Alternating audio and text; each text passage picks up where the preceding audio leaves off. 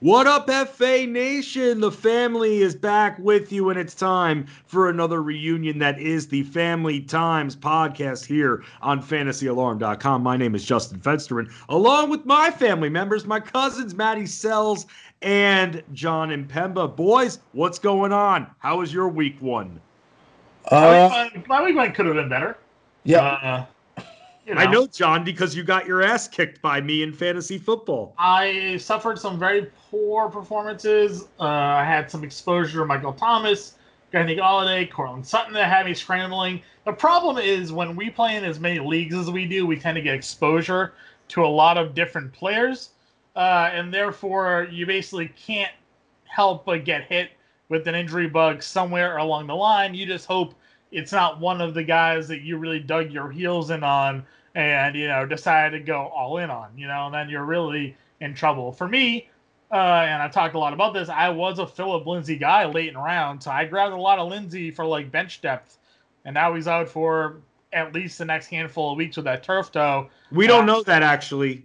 We do not know that. There are conflicting reports out there that i conflicting report Then that he has not been ruled out for week two and i'm you just hit my buzzer in the operation game because let me tell you these reports are maddening.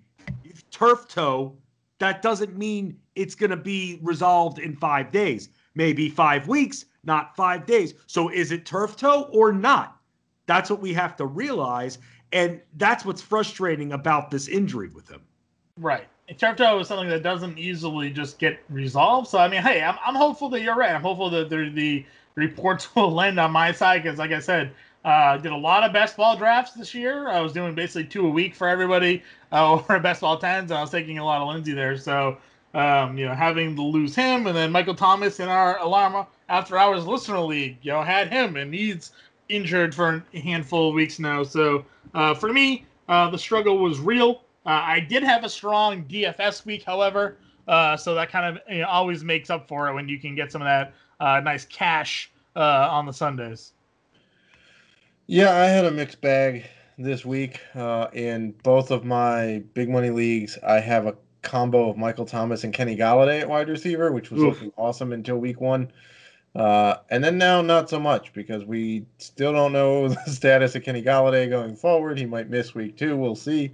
It's not uh, looking good thus far. Let me yeah. put it to you that way.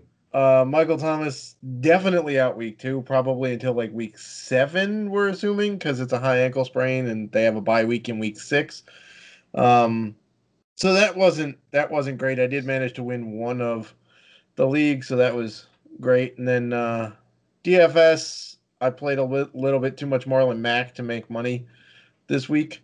Uh, though Dan Malin for a split second in the first in the second quarter of the early games was actually winning the Milly Maker, and he screenshot it, so he actually has himself. on, but then Marlon Mack immediately got injured immediately upon the screenshot happening, and then that was the end of his day. So, um, yeah, it was, it was, a mixed bag. Trying not to overreact, uh, as many people are at this point. Oh, please! You think it's overreacting? I think you're being a little too hard on everyone. I think they're right in dropping Odell Beckham Jr. after one week. What do you think? Oh, you know how many trade trade questions I got about OBJ? Dude, it's nuts. I, I'm getting Saquon trades. Yep. Yep. Yep. Like Barkley people, trades. Yeah, uh, like dude, it's one freaking week. What the hell, man? I get it that we've all been waiting for this moment and we were all looking forward to it for five months. But come on, let's not shoot ourselves in the foot here, okay? Mixing trades and like just it's just ridiculous. Like, like drop Mark people. Ingram. You drafted the guy in the fourth round. Yeah. What are you thinking? It's just gonna be Dobbins. This team's gonna run. Yeah. We saw that. They ran. It was just like and by the way, they basically split the workload uh, between Ingram and Dobbins. I mean, if you look at the snaps, pretty even. So I don't see why the panic is setting in. It's just True. one week. There is right. a nice there is a nice little article in Fantasy Line called "The Running Back Workloads," uh, written by myself, uh, which breaks down the snaps, offensive snap percentages, red zone carries, targets, red zone targets, uh, all the goodness that you need to know about the running back position. Uh, it was posted today, recording on Thursday. It was posted on Thursday. Uh, today's Wednesday. Posted on Wednesday, recording Wednesday here.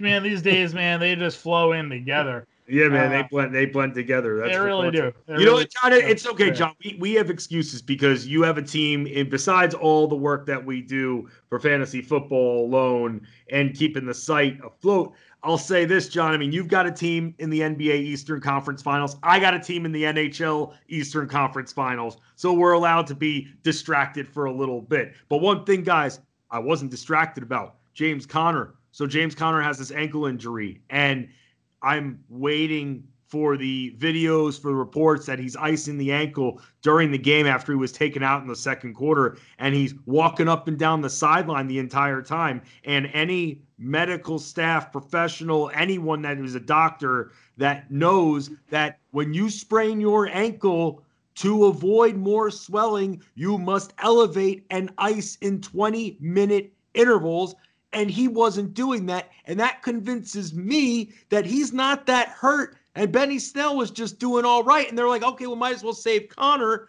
And now, week two, he's going to play. And people are spending over 50% of their budget, some that I've seen, on Benny Snell. And I think that's not good strategy. No, uh, I think Conner's fine. I think they knew they had the game, you know, pr- pretty well, you know, taken care of there, uh, and they're basically just saving Conner's ankle uh, on what'll turn out to be a short week for them. Obviously, playing on Monday night. Um, yeah, I mean, the biggest takeaway for me in terms of the running backs was the people that were all going for um, what's his face from Philadelphia, blanking on his name now. Boston, Boston Scott. Scott. Yeah. And then uh, forgot that the Eagles' offensive line sucks so bad that the the Washington football team got eight sacks on Carson Wentz on Sunday. Uh, yeah, you can't run behind a terrible offensive line, and Boston Scott is five foot six. When's the last time Darren Sproles was a starting running back for an NFL team? I'll give you a hint. Never. I was gonna say it wasn't probably on the Eagles. Probably, but I'm not sure. I think it was a start by accident because I didn't have anybody else. Uh, and I'm and I saw him play at K State, so I love Darren Sproles personally, but like he's not a starting running back. Boston Scott is the same size. This guy's not going to be a starting running back. Yeah, I expected more receptions out of Scott, but obviously he ended up getting hurt apparently too he did. uh, at times in that game, so his his stuff was limited. But I was with you there. Six. Yeah, I was, I was with you. That, that offensive offensive line. line was really concerning, and people are forgetting. You know, Washington drafted Chase Young. I mean, that man is just a grown man. You know, like he is a humongous individual, crazy freak athlete. And yeah, that defense was on a lot of winning lineups in DFS this week as a min-price play, pretty much. Uh, that was that was getting it done. Um, you know, the James Conner thing I think is a little interesting because they did mention like he hurt his ankle. He went back to get it retaped, tried to come back in the game. You know, was still looking at least slow, and then Benny Snell just kind of come in and, and they never put Conner back in the game. Um, you know, so it, it could be a, a case of a mild sprain or you know nothing as serious as you know what what like a Michael Thomas could be dealing with.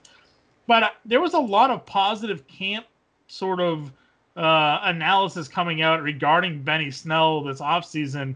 And I, I'm a little bit worried that, you know, as somebody who I, I, I don't have any James Conner because I was largely drafting David Johnson instead Hmm. uh, in, in his place. But, you know, if they already kind of liked what Benny Snell was showing during the offseason, and then Conner immediately gets hurt in week one, and after coming off a season where he was hurt, you know, is this now going to be a chance where Conner returns into more of a timeshare situation?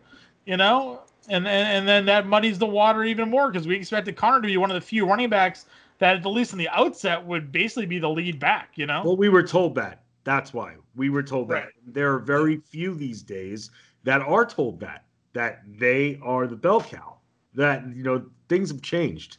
More three-headed monsters, more timeshares, 50-50s, and that's made it a lot harder for us when it comes to running backs to take risk early. I mean, if you have a early first round pick, you're safe, but other than that, I mean, I drafted James Conner in two spots and I put in one bid for Benny Snell. I did not get him. I didn't put enough money in there. And I feel bad. And if there's one thing that I could take away is I, I don't feel with every running back you necessarily need to handcuff. However, with James Conner coming off this injury, I feel like he was one of those running backs that should have popped in my mind. No matter what it takes, you make sure you're getting Benny Snell. Yeah, that's probably a, fair point. One thing that I, I, thought was kind of curious was the usage of Jaylen Samuels uh, because he actually was on the field for a decent amount of offensive snaps.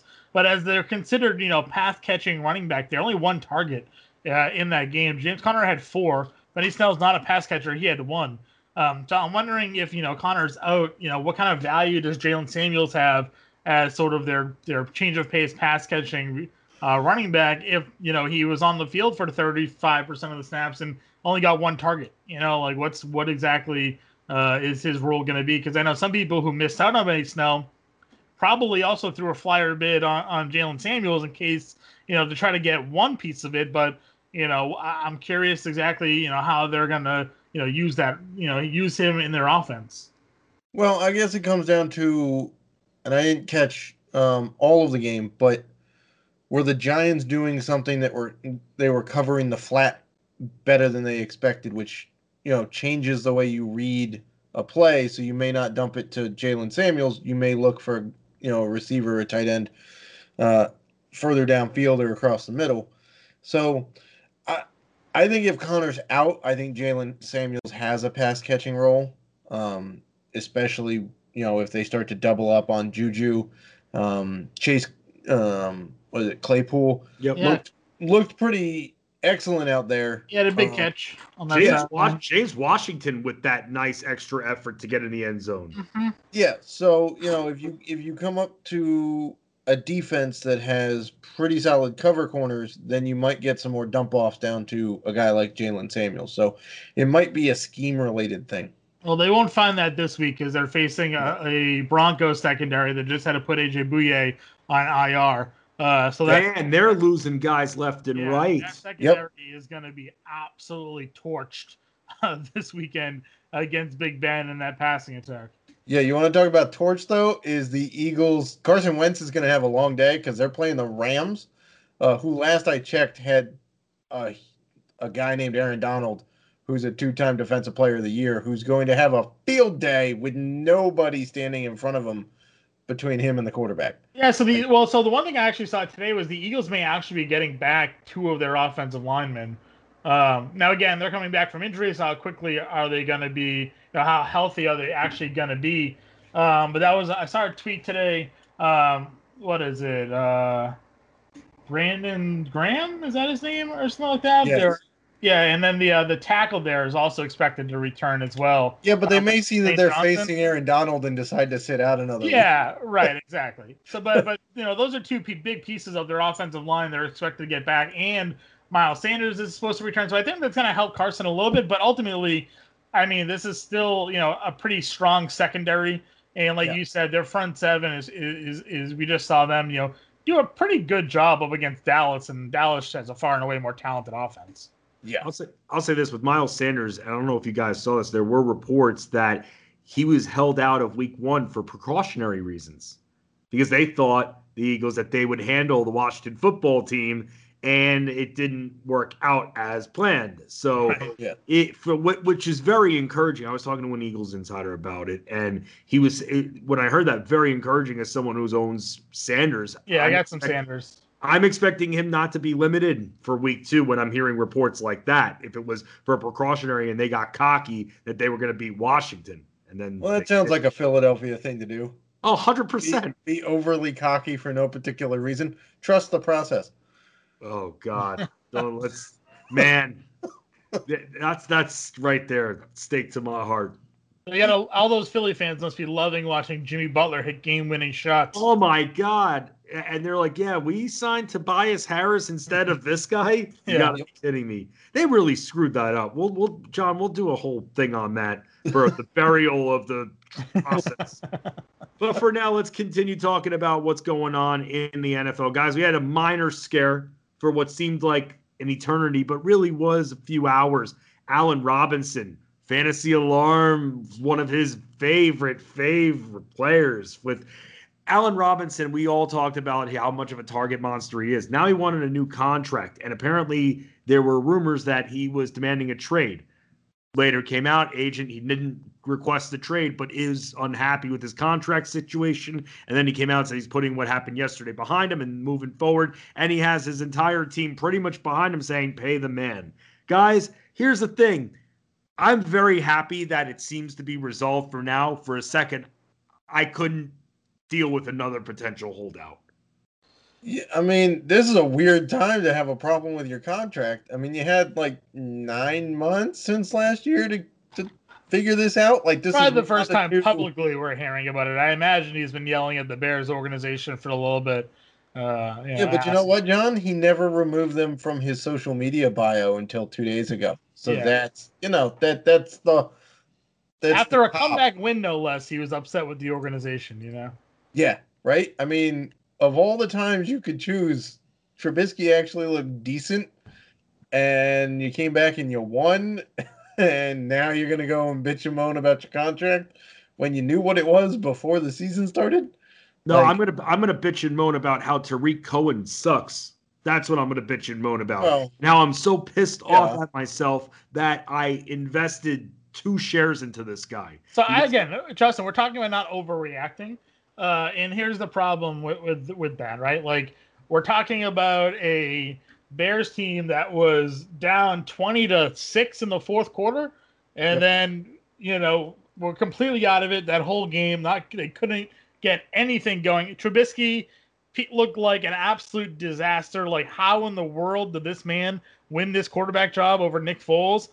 And then he threw four, three fourth quarter touchdowns and led them all the way back to a victory um, and, and got it going there a little bit more. Um, so I'm not ready just to like again rule out Tarik Cohen as somebody that is uh, you know I'm not, dropping him.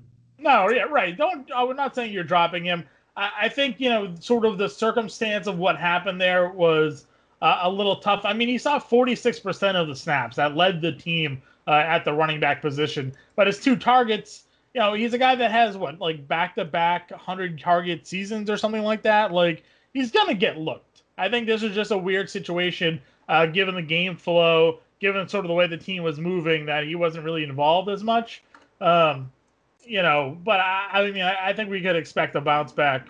Uh, you know, they're facing the what? The Giants, I think, or is it? Yes. Is it? Yeah, they're facing the Giants this week, so you know, maybe Cohen gets it going here. Nice stack for DFS. The Bears Yeah. this week. By the way, D'Andre Swift dropped a game-winning touchdown. At the end of Oh game. man, I felt Like so bad. literally went right through his hands.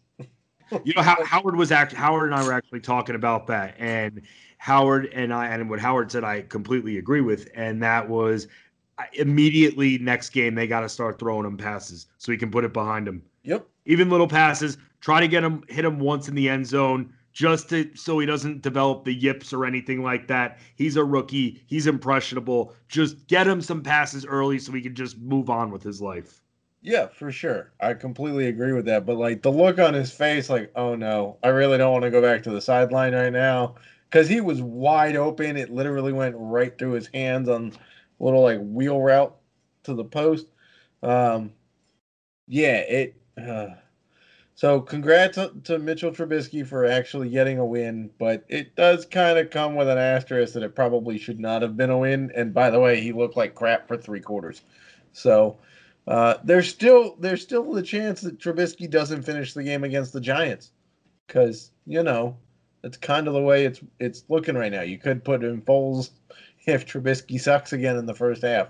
Who knows? Yeah, I mean, it's obviously it's tough to, to justify that eh, given the three quarter touchdowns in the fourth, but um, you know, we'll we'll have to see. I mean, I Detroit doesn't have a good defense, uh, and, They're and they, bad. They're and they lost one of their better defenders in, in Jamie Collins. Uh, you know, an early idiot of the week candidate for headbutting the stu- the official in the Oh first my god! and getting Yeah. yeah. He, I understand he was trying to show that the guy leaned with his head to his chest, but you don't put your helmet in the chest of the referee. No, you don't. No No. contact with the officials. yeah, like so he got disqualified right away, uh, like an idiot. So uh, you know, but I mean, the Giants, you know, while they're not, they're still the Giants and not very good. They did add some some pieces there. Um, they have some interesting players and on that side of the ball. So um, yeah, we'll we'll see. Again, we're not. This isn't a good, an expectedly good offense with Chicago, so the Giants could look a lot better against them than they did against the Steelers. Yeah, as long as Daniel Jones is not making too many boneheaded throws like he did right by the end zone during an incredible drive. At that point, you just throw it away or you just take the hit Yeah. and go Well, down. I, I told James Ray, James Grande, of course, babyface, being the big Giants fan that he is, uh, having that conversation. Uh, two things stuck out to me. One, you're on like the three yard line. Why are you not handing the ball off to Saquon four straight times? I, I can't imagine there have been many times in, in his life where Barkley has gotten you know four carries and wasn't able to get three yards. Uh, you know the coaches that refuse to run the football to their bell cow backs, like uh, you know a Saquon Barkley, uh, just confused the hell out of me. Uh, but number two, you know that's growing pains with with uh, with Daniel Jones and second Right. year quarterback trying to do a little bit too much. I said uh, you know to James and our know, when we were discussing it, you know if that's Tom Brady, if that's you know you know any veteran quarterback, throw him out there. They're throwing that to the peanut man and they're going back in the huddle for second down. You know they're not going to try to do too much with it. So uh, growing pains, but I thought Daniel Jones looked really good. I think I think there's a lot of upside there, and um, everybody who poo-pooed that pick two years ago are going to be I think going to be okay. Yeah, I really don't want to give Dave Gettleman credit, but Daniel Jones looks looks pretty good. And the pictures we saw of him in camp coming in, like putting on a bunch of muscle, uh, is definitely going to help him. Obviously, you know.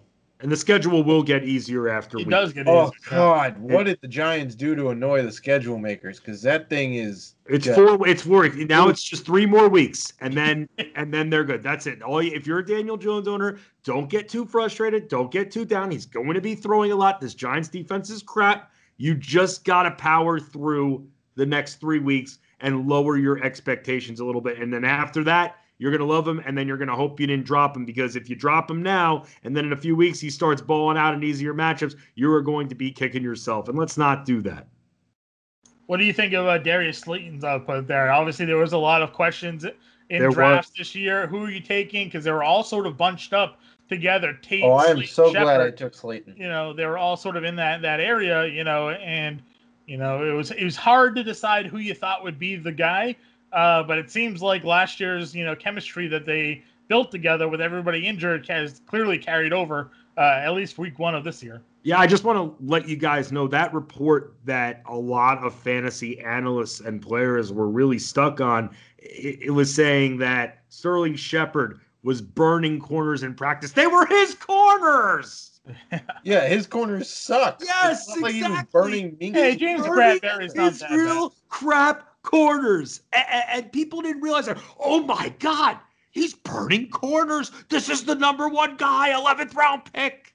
Yeah, if he was burning Jalen Ramsey or Minkah Fitzpatrick or you know Stephon Gilmore. somebody to that degree, it'd be a different story. But he's not. He's burning guys that probably would be on the practice squad for like 28 other teams. And I want to put this out there too, guys. And w- we talked about this on previous stream shows and everything. The Giants last year, they really didn't have everybody healthy, all their offensive weapons healthy when playing. Just like last year, picking up right from where they left off. We haven't seen them with Golden Tate just yet. That's true. Yeah. Yeah, Yeah, I I mean- mean, I mean, when I say Golden, I mean in with everybody else. Yeah, no, totally. I, I get what you're saying, Yeah. and it will be interesting when hap- what happens when that offense fully is, you know, on the field and healthy together. Um, you know, it was just the target share and, and the deep ball and the red zone looks that were going. Engram, Uh, Engram did get a couple of looks, Yeah, but from just- seven targets. That's a tough front seven. And obviously, it's the Steelers defense. They're a strong unit. Uh, you know, they have good line coverage, linebackers and whatnot. So I'm not totally stunned that Engram didn't have a huge game there. Um, you know, I'm again, spot starting. You know, I'm spot starting. we got Jimmy Graham. I started Jimmy Graham. We all I- should be starting Jimmy Graham. He almost had two Yeah. touchdowns. He Yep. had, they actually gave him two touchdowns, and then they called him down at the one. So, Yep. you know, Graham Graham was there. He's number two in targets on that team. I mean, if you want to see somebody right now, go check out uh, Andrew Cooper's uh, Twitter timeline. The fury that people are throwing at him right now because he ranked Jimmy Graham ahead of Dallas Goedert as waiver as a waiver priority claim this week. Oh, he has a thread of comments like 20 deep of people just attacking him. Why would I don't, have but that's unwarranted. I don't understand why it's really because that. Goedert had a big week, and everybody looks at one week and goes, Goedert had a better week than Graham. Okay. But the scheme wise, A, he's sharing tight end duties with Zach Ertz, who everybody took as a top three guy. And Matt Nagy loves pass catching tight ends. Look at what he did with Travis Kelce in Kansas City. Like, it makes no sense why you would take Goedert over Graham. Graham had three catches, seven targets, and a score. Obviously, could have very closely had a second score if it wasn't yep. for being like down by like you know a toothpick length uh, of the, to the end zone. And like we said before, Trubisky played like trash for three quarters. so like you know, once they got going, they were going to Graham in, in key spots there. So uh, I'm with you guys, and, and, you know, this is actually a, a, matchup for him where you know while Eric Ebron didn't have the biggest of, of games, there's more weapons in Pittsburgh to throw the football around. The Giants typically are a team that struggles against opposing tight ends, so uh, could see Graham again very heavily involved here, and, and maybe come out with another you know solid game. If he goes, you know, th- like you said, three or four catches, 40 yards and a score for most games this year, people are gonna love him. Yeah. so yeah, and that's Graham is what the second target on the Bears. Yeah, it's, it's, it's, Allen Robinson, Anthony Miller, Jimmy Graham. They're all gonna be right there in, in targets. Robinson should, if if Trubisky right. knows what he's doing, give him. We, we know it's not Tarik Cohen. Right, right, right. But that's Robinson, what I'm saying. Like it's either gonna be Graham or Miller. In, in, my opinion, like the way we saw Davante Adams, the way we saw DeAndre Hopkins, the way we saw those elite wide receivers get targeted in Week One should be how Allen Robinson is being targeted by by the Bears. You know, that's that's the way that they should be going about it. Um, but Graham and Anthony Miller are going to probably be in that six to seven target range, in my opinion. Right, that's what I'm saying. And Goedert's not even the top target in his own position on his own team. So yeah, Ertz still saw like seven targets. It was just you know they the the defense was slanted to stopping Ertz, and Goedert was able to yep. get that huge breakaway touchdown uh, as well. I mean, you, you can't sit here and say like, all right, he had I think like seven or eight catches on eight or nine targets. Like great production from Goedert. It happened, but right. I mean, he he he still blocked. I think the stat was on uh, 20% of the offensive pass plays that they had. Goedert was in on protection for. So like, you know, the the upside in inconsistency could still potentially be there. But I mean, like I said, it was just pure venom being spewed at Coop over his uh, waiver wire tight end pickup rankings. He had Logan Thomas as number one. Uh, Graham as two and Goedert as number three. It's not like he had Goedert at the bottom of his list. He was right there, but uh, I mean, they're yeah. not they're not a lot of good, sexy tight ends that you can pick up. I was just gonna say someone that you can probably find who I saw was dropped in a decent amount of leagues, Mike Gesicki. Yeah, that's someone that you'll be able to pick up. But people are asking if they should drop Hayden Hurst. One game. Yeah, yeah. Somebody one, asked. One game against a team that has a good coverage tight end guy in Jamal Adams. I just don't understand that. It's it's unbelievable. It's just again, be careful when adding and dropping. Be careful when making trades this early as well. Trade out of need, not desire. It's not like trading basketball or Pokemon cards or whatever you used to collect back in the day. Pogs. It doesn't matter. At the end of the day, you have to build your foundation and you have to give it more than one week to figure things out, even if you had a 55 point week, unless you lost three guys from the week, which you talk to many people in the industry, guys. Everyone has everyone. So if you lost three players, then yes, you're playing from behind the eight ball at this point. So you've got to make a move. Besides that, though, if you had one bad week, the overreaction is just absolutely incredible, guys. And I don't want to say because everybody overreacts, so we would all be idiots. But let's talk about the idiot of the week, guys, because my idiot of the week is going to go in the NBA to Magic Johnson. And that is because Magic Johnson tweets out after the Lakers went up 3 1 that, oh boy, it's so great. Battle of LA, Western Conference Finals.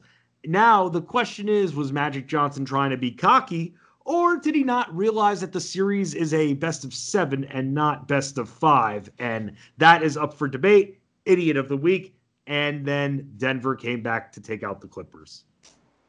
Yeah. yeah. I don't give Magic Johnson a lot of credit for many things that he tweets out. Usually they're pretty poor takes or uh, misinformed. So uh, I wouldn't put it past them not to realize. Well, that's because you're a Celtics. Didn't he also guy. call the Bam defensive play like the best defensive play he's ever seen?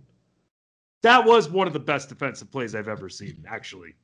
Yeah, I'm just saying it goes along with his outlandish takes. Right, but I don't think that's an outlandish take at all. I actually think that that was one of the best defensive plays we've ever seen.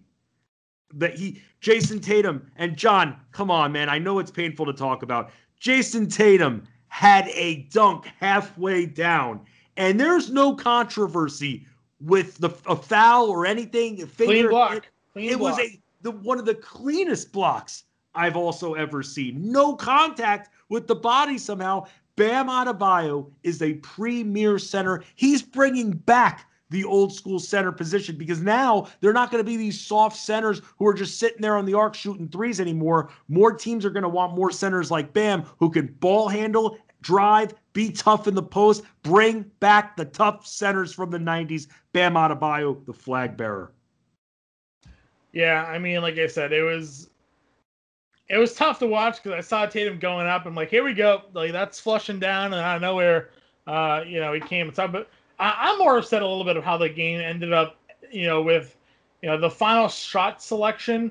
You know, it, it kind of shows that the Celtics are still inexperienced in terms of, you know, they're young. You know, Jayson Tatum, Jaylen Brown are still very young players in this league that haven't clearly hit their peak.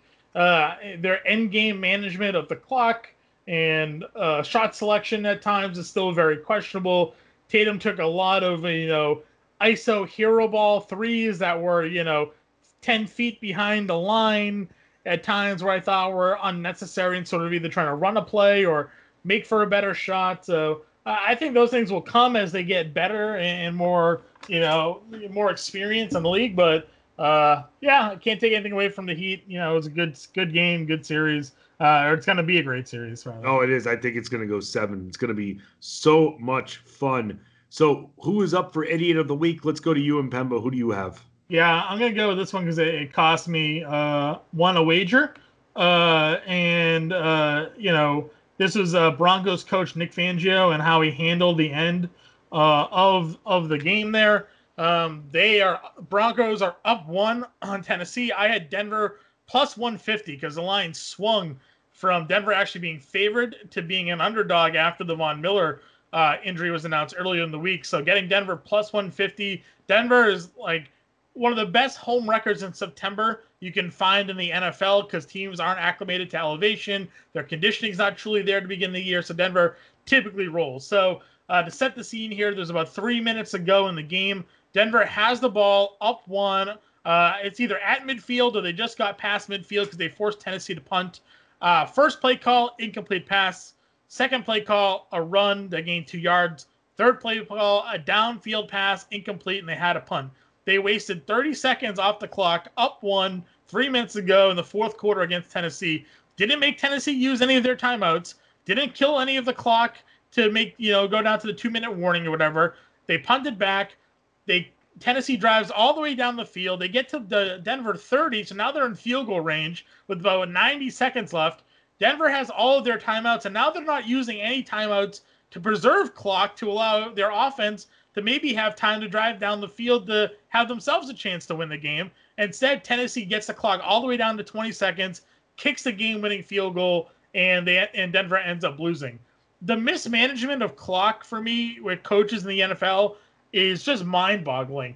How you don't have an understanding that, you know, you're so at, at that, that juncture of the game, you want to make sure that Tennessee's either burning all three of their timeouts or you're running three straight run plays to get the clock down to the two in the morning because you want to either have them not be able to stop the clock or have as little time as possible to get all the way downfield if you're going to punt.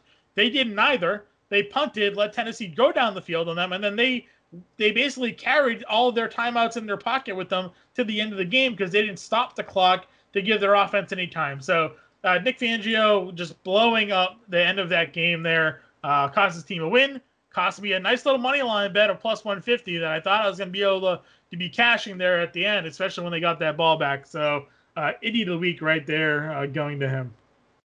Yeah, that was pretty brutal. That was that was not fun to watch. Yeah, thanks, Uh, Vic. Now Jon's got to eat grilled cheese for the next two weeks. Killed me. I, I was I was uh you know two and one going into the night. I lost the the Cowboys game. Uh, you know, minus two there. This is all on the the NFL Best Bets article, which you guys can read on Wager Alarm and you know over on Fantasy Alarm as well. I had the Bears at plus one thirty. I had the Ravens at minus seven and a half. I had the Cowboys at minus two. I had the Broncos at plus one fifty. So like, uh, could have been a nice three in one week. It was looking that way, and he just bungled the end of that game there. Yeah, and to speak to it, in the last 20 years, the Broncos have gone 18 and 2 in their home openers um, in Denver. And combined, the first two weeks of the season in their history, they're 59 and 2. So, yeah. they don't a- lose in Denver in September. They don't It lose doesn't in happen. Denver in the early part of September. They just don't until Vic Fangio can't figure out how to run a clock. Can't run a Um, clock. It- it- you, you gotta kill clock. Gotta kill clock. Yeah, so we already touched on one of my options earlier. It was Jamie Collins, so I'll leave that one alone.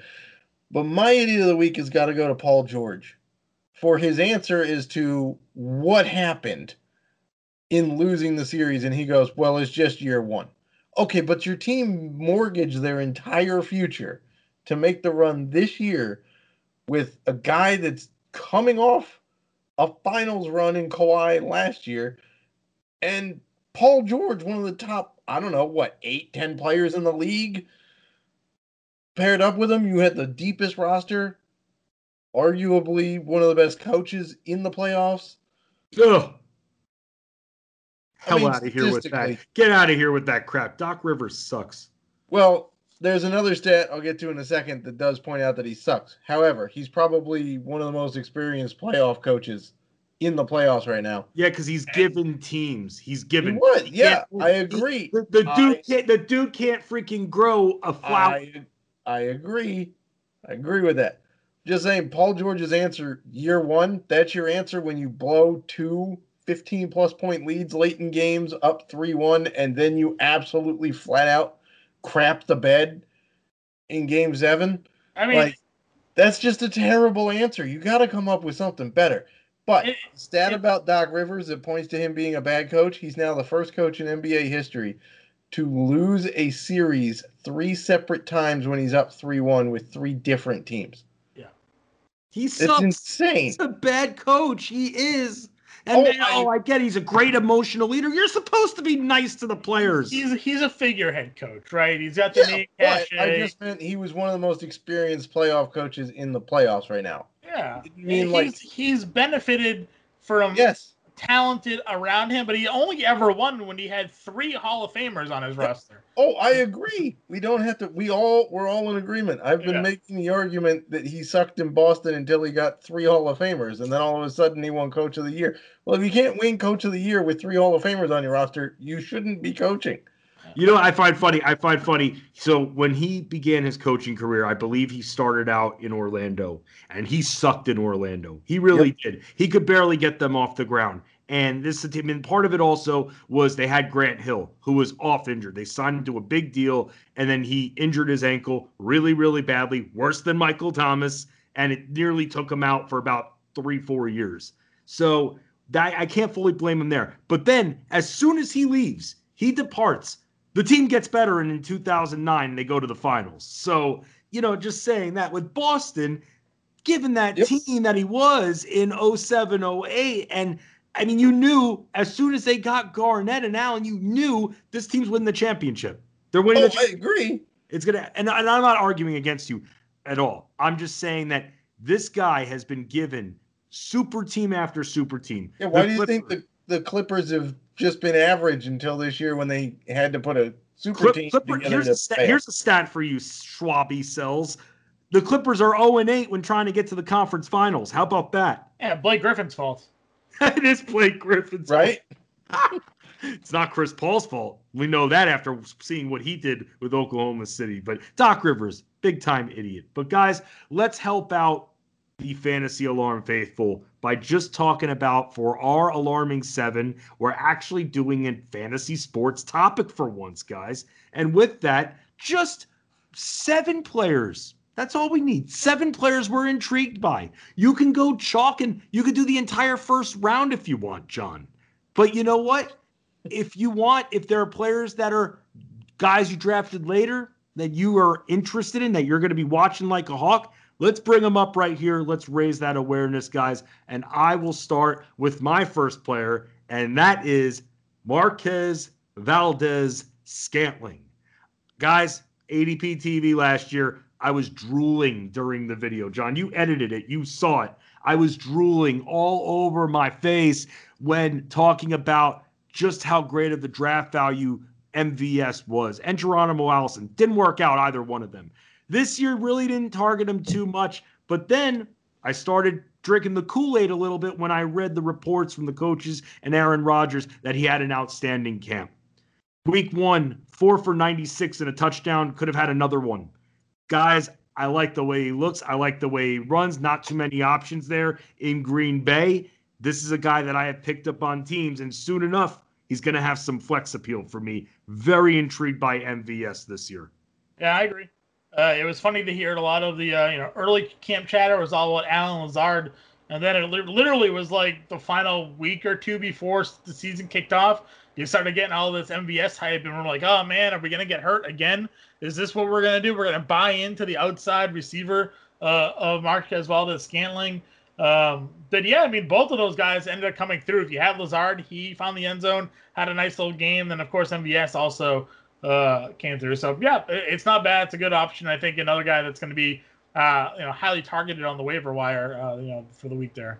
Yes, good stash option at this point. I'm telling you, we'll have flex appeal soon enough, especially if Aaron Rodgers has more success like he did in week number one. Jon, who's your number one? Yeah, so again, not to you know toot our own horns here, but I was big on the Joshua Kelley train uh, from the very beginning. I, I retweeted myself as a early, uh, you know, uh, you know, proud moment there in May. Uh, Grande had mentioned a, a tweet about Justin Jackson. I was like, actually, we should be looking at Joshua Kelley here, in my opinion. Justin Jackson to me, uh, not that good. We've seen him for a couple of years, never really wow, never really did anything. And Ekeler's never been an early down back. They they drafted Kelley. Uh, then throughout camp, you start hearing that Kelley's going to get some, is in their goal line packages. He's looking great, and then sure enough, finds the end zone in week one. Kelley, I mean Jackson ends up getting hurt. Um, so for me, I think Joshua Kelley's in for a really good spot here. I think he is going to get a lot of the early down timeshare there uh, with Ekeler. Then Ekeler's never going to be a 25 carry guy. It's just not built that way. Uh, so you can see, you know, Kelley getting 10 to 15 carries uh, in that red zone work. I mean, the, the fantasy upside there uh, for a guy who didn't go drafted in many leagues. Yeah, yeah, that 26 yard run he had was pretty impressive too. I mean, he showed some real burst. He was able to hit the hole. I think he cut back on that one too, juked the linebacker right out of his shoes. So that was pretty impressive. It was Cincinnati, but I mean, I, am still I'm still taking the victory lap. You know? Yeah, I mean, it, it was Cincinnati, but hey, Cincinnati stopped Austin Ekeler enough that they had to go use Joshua Kelley to boost the run game. So. Right, and and Anthony Lynn, the coaching staff, has said that they want to continue giving Austin Ekeler a good amount of carries like we saw him get. And I call BS on that. And I think that you're going to see him actually get more targets. And then you're going to see Joshua Kelley ground and pound. So don't believe everything you read because what we were reading before the season was that there was going to be a timeshare for the carries and Austin Ekeler was going to be used a decent amount in the passing game, as we know that he is utilized in. Yeah, also keep in mind Anthony Lynn is a former NFL running back, so the guy knows how to utilize his running backs to the best of their ability, and so I think Kelley's going to be the ground guy, and um, is going to be the receiving threat, like we've seen him be when Melvin Gordon was there. Um, my number one is actually really off the radar. Um, he was not getting drafted at all. Guy had no hype in the Tampa offense. I'm going with Scott Miller that guy was really impressive to me on Sunday. They all talked about how he reminds them of a Julian Edelman, Wes Welker type receiver that Brady was familiar with, obviously. And uh, he New gave England. him a nickname. Yeah, Scooter. Yeah, you get a nickname from TB12. Uh, I think you're you're in pretty good company there. Um, it was quite clear that he still is working on chemistry with Godwin and Mike Evans. Also, by the way, for those of you who are Mike Evans truthers, he still only puts up his entire fantasy point load in half the games of the season. so, by the way, I'll, I'll just add this as well. Godwin is in the concussion protocol right, right. now. Right. That's true. I saw that come across today too. So, um, I like Scott Miller. I think you could still get him cheap on the waiver wires. I don't even think he's going to be waiver pickup. I think he, you could get him free agent after the bid process. Um, but he's really intriguing to me as that kind of slot shifty guy that goes across the middle and just racks up catches uh, over the course of the game. No, I'm with I'm with you there. I mean, again, I wasn't when before week one, I was like, okay, this is this guy's just a feel good story. But now, all of a sudden, you're looking at some injuries there in Tampa. This guy could get targeted a little bit more. Again, I wouldn't go crazy. I, I don't think he has flex appeal yet, but good stash option and a good add on if you're trying to upgrade at a position in a trade. If he has a good few weeks, then you just add him in there and the cherry on top. And that is how you make an offer more appetizing. So, guys, I'll say this someone that I'm very interested in, and I, I've tried to watch a little bit more tape on him than I had anticipated because I wondered, and I still wonder, if he really does have standalone value. And that's Chase Edmonds. I drafted him late in drafts in a lot of like not too late, but late enough, ninth, tenth round in a lot of drafts. And I know how strong of a runner he is. With Kenyan Drake as well going into the season, him being banged up, I thought that there was a shot maybe he gets a little bit more love. And I still think there's that chance that he can still carve out his own role. And that's where guys, I mean, again, I'm not starting. This is just for depth purposes. I'm intrigued. I think he's a very powerful back, and he runs with a lot of lower power, and I love that. And again, that's why I brought up James Washington with the extra effort to get into the end zone. Guys, do you think that Chase Edmonds is a strict handcuff, or do you think that he will have standalone value at some point this year? I think he's got standalone value. Okay. I mean, we saw the target share he got in you know in week one. Yes, obviously some of it was game flow and whatever, but we've all heard the coaching staff rave about how much they like his pass catching ability. And Kenyan Drake was, as far as I'm aware, in a walking boot for part of training camp. So there's still a risk of injury there. We still don't know if it was a flash in the pan when he came over just to be oh, I'm out of Miami, thank God, and let me show you what I can do, or if he's actually that guy. Um, so I think Chase Edmonds has standalone value. Yeah, I think there's going to be. Um, I don't know if he can be a weekly flex play. I think. oh, not has, yet. Certainly not yet. Yeah, you know, like he has some value to where if you're in a pinch, you need a spot start, that's fine. Uh, snap share was still 70 30 to Drake. So, I mean, you know, it's not as if it was like a huge timeshare, but the fact that he was targeted five times, while Drake, presumably the better pass catcher, was only targeted twice, and Edmonds was able to find the end zone on one of those catches for 10, yep. you know, 10 yard touchdown catch, I think is certainly, uh, you know, appealing. It's something to watch. You know, if if he's going to see 30% of the snaps, but those are third down snaps, where he's going to potentially get those dump off plays, then yeah, the value is going to be there uh, in PPR league. So I like him. I drafted him as well. Uh, again, trying to go with those later round guys, who I think could have some value. And like you said, um, Selz where uh, Drake was dealing with you know some foot issues there towards the end of camp. I thought, all right, well, if anything happens here with Kenyan Drake, I want to have this exposure, you know, to a guy who's already coming in injured. So, um, you know, I think Edmonds is an intriguing guy to own. Uh, I don't know exactly if you'd ever be able to confidently put him in your lineup, though. Not yet. Not yet, at least until the. Not takes Drake If he does it again, if he comes through with another five targets this week, then yeah, I'll certainly consider bumping him up. You know, uh, they get Washington, I think it is this week, so like, you know, it'll be interesting to see exactly how they play. Uh, you know, play the Washington football team. Yes. Know? Who is your number two? Yeah, my number two is the Kareem Hunt. I mean, Kareem Hunt again, a guy that was obviously drafted, um, but the intrigue really came again with how he was used he actually had more carries than Nick Chubb in this game. And a lot of people were talking about, well, likely game flow, you know, but it, it really wasn't. If you look at when he was getting these carries, uh, you know, he was just involved in the offense. And uh, you know, as I put in the in the running back workload uh, article that I posted, if you're a Nick Chubb owner, I am more concerned now than I was heading into the draft. Now we already knew uh, the impact that Kareem Hunt had on Nick Chubb's value last the end of last year when Chubb uh, returned. I mean, when uh, Kareem Hunt returned to the team, uh, and we expected, you know, maybe he would take away some of the pass catching this year, but oh man, Chubb's still going to be their number one runner. He's going to get 20. Yeah, well, he didn't. I mean, he, they played 49 and 48 percent of the snaps, 50-50 down the middle. Uh, Kareem Hunt had three more carries. He was targeted five times, and Chubb being targeted just once and again, I know they weren't in this game; they were blown out by Baltimore. But I mean, this I, I would be worried if I'm a Nick Chubb owner. I think I think we Kareem Hunt, you know, is he is an elite running back. Like this is what I this is why I was drafting a lot of Kareem Hunt this year. He was a the, lead, NFL's leading rusher a two, few years ago. You know, he's not just some handcuff scrap heap guy with that has a niche upside with receiving skills. He's a legitimate number one running back in this league. 18 for 18 for 90, 18 carries for 90 yards is just not going to cut it. Right. So like for you know 90 yards on the ground, no catches, no touchdowns.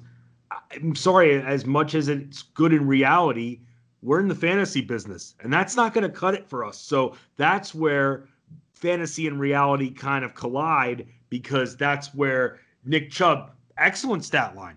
If you're a fan of the Browns, but right. if you're fantasy, I need a little bit more from that, or at least a score. If you're not going to do anything when in regards to catching passes. So, what, who's your number two? So, my number two um, also comes from the Tampa Bay New Orleans game, though it's on the other side of that game. Uh, Jared Cook, the tight end for New Orleans. He goes a little overlooked because obviously a lot of the uh, you know talk in New Orleans is Drew Brees and Kamara and Michael Thomas. Well, Thomas is now injured. So they're going to need somebody to catch the ball in the passing game. We saw Emmanuel Sanders kind of do not a whole lot there uh, in week one. Jared Cook, though, had a pretty solid stat line, and he had a pretty solid season last year and it flew under the radar. And we already know that Drew Brees loves throwing to tight ends. Just remember what Jimmy Graham did in New Orleans. So uh, I'm a fan of getting Jared Cook if he's still out there. Um, you know, depending on your league size, there's a chance Jared Cook may have gone undrafted. Uh, so that would be my number two intriguing guy right now. You know, when I was debating with Adam Ronis about Jared Cook, and Ronis's big thing was he was very touchdown reliant. Is he going to be able to get the targets? We saw them drop tremendously once he left the Raiders. But now we've got Michael Thomas hurt. And when Michael Thomas was in the game, we saw Jared Cook produce. Yep. So, right there for at least the next few weeks, because he's going to be out there on some of your waiver wires, there's your stopgap for the next few weeks. You didn't want to spend a big pick on Kelce Kittle, Ertz, Andrews, Waller. You didn't want to. There's your gift from the gods right there. Yep, pretty Just, much. Even if it's for a few weeks, it's fine. There are not a lot of options all of a sudden in New Orleans. So I'm more open to it, Jon. Yeah, I was uh you know, it's it kind of sinks obviously now because I actually wasn't drafting any Jared Cook because they brought in Emmanuel Sanders. And I thought, all right, well, there's the number two. You know, after they finally got Drew Brees, a number two target that they can kind of rely on. Uh, you know, at least in my opinion. Uh, and I figured Alvin Kamara would still be. So I wasn't sure exactly what was going to be there for Jared Cook in terms of targets. But now, like you said, he's you know going to be the number two likely target guy there, at least as receivers. We'll see exactly you know, if, if, like Tre'Quan Smith can finally come through, we've been waiting on him for a few years now. More of a downfield deep threat guy, anyway. So, uh, you know, yeah, I agree with you guys. I think Cook's now a really good guy. Uh, somebody that I'm probably just gonna have to live with getting exposure to in DFS realm because I don't got him anywhere in seasonal. Neither do I. Let's talk about my number three, and I'm going to the top of the draft board, and I'm going to talk about Josh Jacobs. Felt like he was getting a little disrespect, especially when all of a sudden we were dealing with three potential holdouts in Kamara, Cook, Mixon. All of a sudden, you would think that someone like Jacobs would maybe get top seven love. Clyde Edwards-Helaire moves there after Damien Williams opts out. And I think people were just too fixated on how in his rookie year he didn't catch many passes. And the Raiders have said it he has said it that he wants to fix that going into the year, but he was still getting a ton of carries anyway, and he seemed like one of the safer picks, and still people were turned off. And now, for those that have him, had a really, really strong start to the season, and I think it's going to continue. I don't think he's going to be able to reach his goals of 60 catches, but 40, 45 maybe? I see that as a possibility. Yeah, I mean, we'll see obviously week two is going to be a tougher test for him than week one. Carolina allowed the most points to running backs last year. Their defense didn't get any better. In fact, it got worse. And the Saints defense, I don't think has allowed a hundred yard rusher in like two seasons, two and a half seasons, something like that. So now, granted, they are opening their new, their brand new Allegiant Stadium on Monday Night Football. So no fans. with no fans, obviously, but like they're still going to be hyped up because they're opening their brand new uh, stadium. By the way, also Jared Cook gets to play his former team uh, on Monday night, so that might not be a bad revenge game narrative going there. Ooh. So Love that. Nice. Look at that. Look at Matt Selz. You are Schwab. Jon Impemba, who is that next on your list? Yeah, so this is a there's a little bit of like an inside joke with this pick here as well, but I, I I'm still a believer in Adam Humphries. All right, so Adam Humphries, okay, he had seven targets, uh, you know, in uh in week one against Denver. Last year came over poor quarterback play for the first half of the season with Marcus Mariota. He got hurt. He was playing banged up. He really wasn't able to really get a good footing there in his first year uh, in Tampa after having, I mean, in in uh, Tennessee after having a really good year in Tampa uh, the year before. Well, he's healthy. Uh, we saw Ryan Tannehill throw 43 times in week one, something I did not expect. I thought that we would see, uh, and that's with Derrick Henry still getting 30 carries. So uh, this offense was very concentrated on what they were doing. If Tannehill, you know, proved that he was able to at least for one night carry over the success that he had from the season before. Again, very bad defense, uh, secondary that they were up against in Denver. Um, but I like what I'm seeing out of Adam Humphries. And while everybody's obviously flocking into Corey Davis, he's going to be the Oh. hot waiver wire pickup this week. Had a monster game. Uh, you know, if they're committed to an improved passing attack, I think Humphries and out of the slot there is going to be an interesting kind of guy there for Ryan Tannehill to target. So if you're in PPR leagues, you could be getting a guy that could give you six for 50, you know, on a fairly consistent basis, I think, uh, and Adam Humphries. The Humpty Dance is your chance to do the hump. So some interest there, some intrigue with Adam Humphries. Thank God you didn't say Corey Davis. Selz, who's next on your list? uh, I'm going to go with Malcolm Brown. Uh, he had a really impressive showing against the Cowboys. We had heard how the Rams felt they had three or four number one running backs in their backfield this year, and you know all the talk beforehand was Cam Akers because he's clearly the most talented guy. Well, he didn't have the most productive night. Malcolm Brown was the one that punched it in the end zone. There had, um, you know, noticed him more on the field than Cam Akers. So clearly, the Rams' offense is better this year than it was last year. Uh, they're getting the ball out of Goff's hands faster. They're making more of an effort to mix in runs and not be so predictable. Um, and Malcolm Brown also did a good job catching the ball out of the backfield. So I I'm quite in, uh, intrigued there by Malcolm Brown. I think he could be a flex option of you know depending on the the matchup or whatnot. But yeah, Malcolm Brown's intriguing to me. Yeah, I lost Marlon Mack in the league, and out of a thousand dollars of fab, I actually just put in a bid of sixty-four, and that won it.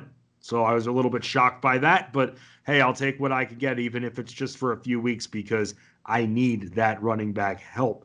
And for me, up next here, number four on my list, let's go to you know what? Let's actually go to the New York Jets and talk about Jamison Crowder. Was all over this guy all draft season. Seemed like he and Sam Darnold had themselves really good chemistry. They added pieces, but then those pieces got hurt throughout camp. And Jamison Crowder seemed to be the one survivor from all these injuries. And now he's a little bit banged up. But I think, and we we talked about this a while ago, Jon, especially, I think a hundred targets is still likely for him with this team. I mean, we Denzel Mims is hurt. They don't have a lot of options. Lev Bell now is on the IR. Take away another pass catcher there. I think 100 targets for Crowder has a good chance now. Yeah, I I agree. I'm actually kind of disappointed in myself. I did not get any shares of Jamison Crowder in any draft. I thought about it a couple of different times. Um, but yeah, I mean, he's going to be a target hog on that offense. He's basically the only one to throw to aside from, I guess, Chris Herndon. Um, and I mean, Perriman's been banged up too. Yeah. So can't really trust. Him. I mean, I know Adam Ronis had a great article about him in the wide receiver, uh, you know, previews, but still can't trust uh, Perriman. Mims is injured. Um, you know, yeah, I, I'm I'm with you there on Crowder. and that right there, that's what I look for in a flex option, especially if I have two flexes. Then def, which I have in a few leagues, he's definitely made the cut. Jon, number four.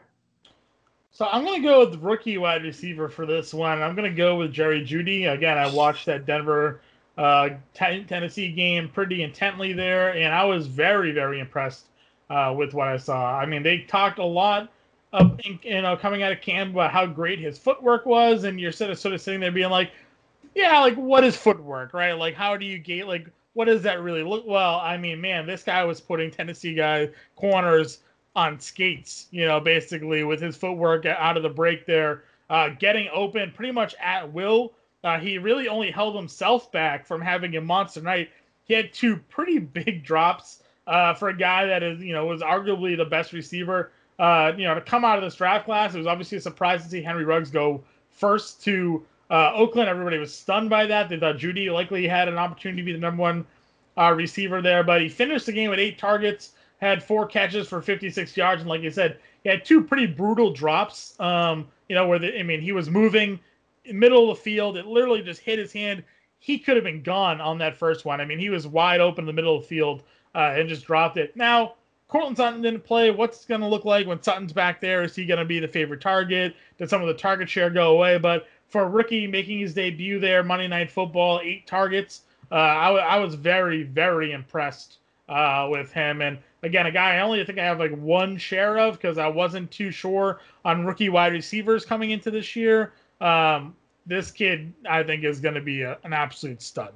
Yeah, just looked. He looked like a natural. He, he didn't look like a rookie when he was running on the field. I thought again, very athletic. Really liked him. All the tape that I watched on him. You know, had a few flubs in this game. You know, at a drop. So I I like Jerry Jeudy a lot. I unfortunately don't have a single share of him. So I'm going to be a spectator or DFS Jerry Jeudy guy if it gets that far. Selz. Well, Jon stole the one that I was going to do, so I'm going to turn to the other Alabama rookie wide receiver, and I'm going to go with Henry Ruggs. Um, he had a big 45 yard catch in that game, and then obviously he got injured. It was a knee injury, but he did come back and play. Um, he didn't see any targets after that, but he did come back and play. And Jon Gruden is quoted as saying he likes the fact that the rookie didn't just try to sit it out; he did come back.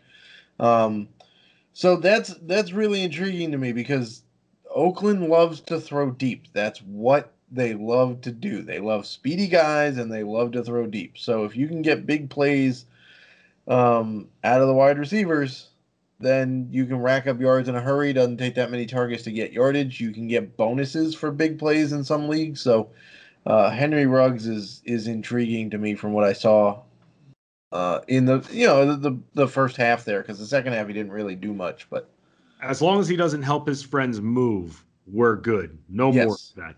And I'll I'll stick with the trend here. We'll go on a little position run here. Rookie wide receiver, CeeDee Lamb. Liked what I saw out of him as well. And now Blake Jarwin Dunn opens up a few more targets, and that could be to Lamb. Originally worried on how that number two role was going to shift between Gallup and Lamb, and they were being drafted somewhat close together, a couple rounds apart. Still starters value, starters price for both. But I invested in Lamb in a few leagues, and guys, just like I saw coming in, where I thought that he was the best receiver, best looking receiver, most athletic going into this rookie class. I'm happy now, especially with no Jarwin. That's going to open things up a little bit more. Yeah, Jon, you're up. he- yeah, he looked good.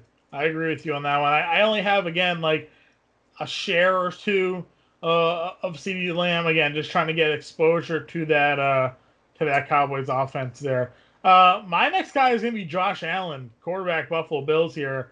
Um, I liked him a lot in best balls. I took him in a league for seasonal uh, as well. You know, they talked about how he wanted to throw more, improve on his passing. He did a lot of work. Supposedly, they went out and got him Stefon Diggs to add to the receiving group there. They got him you know, uh, you know, Zack Moss was supposed to be an improved pass catching running back for them. Is it because he faced the Jets that he completed 71% of his passes? Probably. But he also threw 46 times in this game, targeting John Brown heavily 10 times. Uh, Stefon Diggs was targeted. Cole Beasley was targeted. Devin Singletary, who we thought were maybe we were a little bit afraid of their Fancy. I know we had that conversation. He had five catches uh, as well. So uh, spreading the love for Josh Allen. And then he still did what he did does best. He vultured a goal line touchdown uh, and got 50 yards rushing as well on top of it. If in fact Josh Allen is taking a step forward in his passing, I think he has an upside of being a top five, top three overall quarterback in the league. Wow. I mean, that was no to add to his point. The 312 yards passing is a career high for Josh Allen. It was the first time the Bills had a 300 yard passer since Tyrod Taylor started for them in like December two, three years ago. Yeah. Oh, So if he's going to give you 500 yards rushing and then throw for like 43 4400 yards and you know 25 touchdowns or whatever like that is going to put him up there as among the top scoring fantasy quarterbacks in football. Now it was the jets so Yep. we'll see what happens next week. But i mean at least for one week you know he's got miami this week. It's not like miami is a real great shakes defensively uh, either no, they Uh, let Cam Newton look like the old yeah, Cam Newton. 15, Uh, 10 15 carries for 75 yards and two scores for Cam. I mean, look out for Josh Allen. If you took him in like round six, seven, you know, around where he was going, I mean, you could have yourself a weekly 25 to 30 point fantasy quarterback. Yep. Wow. We we shall see what happens when the opposition gets a little bit tougher. Selz, who's next for you? Uh, next for me also stays with Buffalo. Actually, I swear I did not plan it this way, but I'm going to go with Zack Moss. Um, you know, we talked a little bit about how Devin Singletary might be in danger here. Well, not only did he have Josh Allen vulture a touchdown, Zack Moss saw far more red zone carries than Devin Singletary did in Week One. So, if they're using Devin Singletary as the between the twenties guy and the pass catcher, then you better hope he breaks one of them for a touchdown. Because I don't think you're going to get very many touchdowns out of Devin Singletary between Josh Allen and now Zack Moss in week one of his rookie campaign saw five times the goal line carries that Devin Singletary saw. So, um, you know, Zach Moss is clearly getting snaps. He's clearly getting playing time. Um, is he going to be touchdown dependent? I think it's too early to tell, but he might be but it is certainly intriguing if he can start vulturing playing time from Devin Singletary. Yeah, no, and with that, with Devin Singletary, I mean, that was why I feared what I feared because I started reading the reports that first it was Moss is going to have a pretty sizable role. Then it was, well, who's going to be the starter? It's going to depend on the matchup. Just n- everything I was reading, not good. The fumbling that's happened with Singletary. So that's why, guys, Singletary is now my number six because out of frustration and fear, I am now a Devin Singletary owner in one league. And with that, this is a league that I really want. I want to really want to win all my leagues. I really want to win this one. It's with the Sirius XM hosts. I've never won a host league title. I've been close, but no cigar, two semifinals. But I want to win this host league. And right now, again, like I told you with this team, I lost Marlon Mack. I've got McCaffrey, not much else after. So now I'm going to be watching Devin Singletary like a hawk to see if he proves me wrong and he can take that five yards per carry that he had last year, turn it into something and grow it, and then grow my fantasy points total for the week. That's what I'm going to say about that. Sean, number six. Yeah, I'm gonna stick with quarterback here. I'm actually gonna go with Philip Rivers. There was a lot, you know, a lot of people were sort of down on Rivers, saying he had, you know, a bad game. You know, he, they weren't able to beat Jacksonville. Uh, you know, and, and sure, if you look at his stat line, you see a touchdown, you see two picks, and you're like, eh, not great. He threw 46 times in this game. He completed 78% of those passes. So while yeah, the touchdown, the interception ratio wasn't necessarily there, it's not as if he just wasn't able to sling it. I mean, the guy threw all over the field here and put up monster numbers, and now They get a home matchup against the Minnesota Vikings, who I don't know if anybody watched that Packers game uh, the other day. Yeah, the Vikings didn't stop anybody. Vikings Vikings couldn't stop anybody in that in that receiving group. Now, is Philip Rivers Aaron Rodgers? No. Do the Colts have De- uh, Davante Adams? And no. But I mean, Parris Campbell looked damn good. T.Y. Hilton, you know, had a couple drops, but he was healthy. That's that's a key takeaway there with with him. Plus, he's throwing to all the running backs. You know, we're seeing targets to Hines and Taylor, even had six tech catches there. So, um, you know, if you're looking for, for whatever reason, a week two spot start at quarterback or you're playing DFS this week, uh, Philip Rivers really should be on your radar, even though, again, the touchdowns, you know, weren't necessarily there. And I still threw for over 360 yards. Yeah, that's what I'm saying. 46 pass attempts, Yeah. man. Yeah. Uh, you know, he's he's fine. Yeah, I mean, if you looked at the stat lines between the two quarterbacks, you would have thought the scoreboard was flipped because Minshew didn't do anything through the air. Like I think the Colts allowed like 160 yards passing Yeah, or he just threw three touchdowns. and yeah, it just so happened the three of them went for touchdowns, and meanwhile Rivers was throwing it all around the yard. And I mean, yeah, Hilton dropped that one uh, late in the game that probably could have set up, you know, at least another shot, or if I can't remember exactly if they would have been field goal range or not, but um, yeah, the Hilton drop killed him late. Yeah, Um, and, the, and the other thing with with Rivers, and this is a take that I had, I think Fancy, me and you and I talked about this with Philip Rivers was um, the improved offensive line for the Colts. I felt like was going to give Rivers time to stand back there and throw the football. He wasn't sacked at all uh, in that game. Well, you know, you look at his recent sack time sacked with the with the Chargers. They had no offensive line there. He was he's constantly under pressure. Sacked 34 times last year, and I, and I felt like, you know, the uh, production for him was starting to dip because he wasn't being protected well. If the Colts can protect him and, and get give him time to stand back there, I, I think we could look at a really big, you know, bounce back year out of Rivers. Also, he had his best offensive years with the same offensive coordinator in San Diego that he has now in Indianapolis. Right. So I I like that take. Yeah. Um, I want to go with his potential replacement in LA and say as a quarterback stash, Justin Herbert should be stashed because clearly Tyrod Taylor is not the option for LA. Like he could not do anything against the Bengals. Really? The Bengals?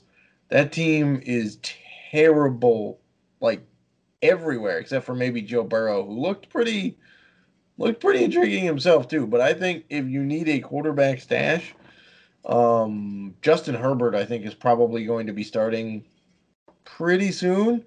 And that wide receiving core and offense is pretty talented. I mean, you got Austin Ekeler there, Joshua Kelley's in the backfield, Mike Williams, Keenan Allen, Hunter Henry. I mean, that's a pretty talented offense. So if Herbert, who, if you watch Hard Knocks, everybody on that team loved the way the ball came out of Justin Herbert's hands. Like it was accurate.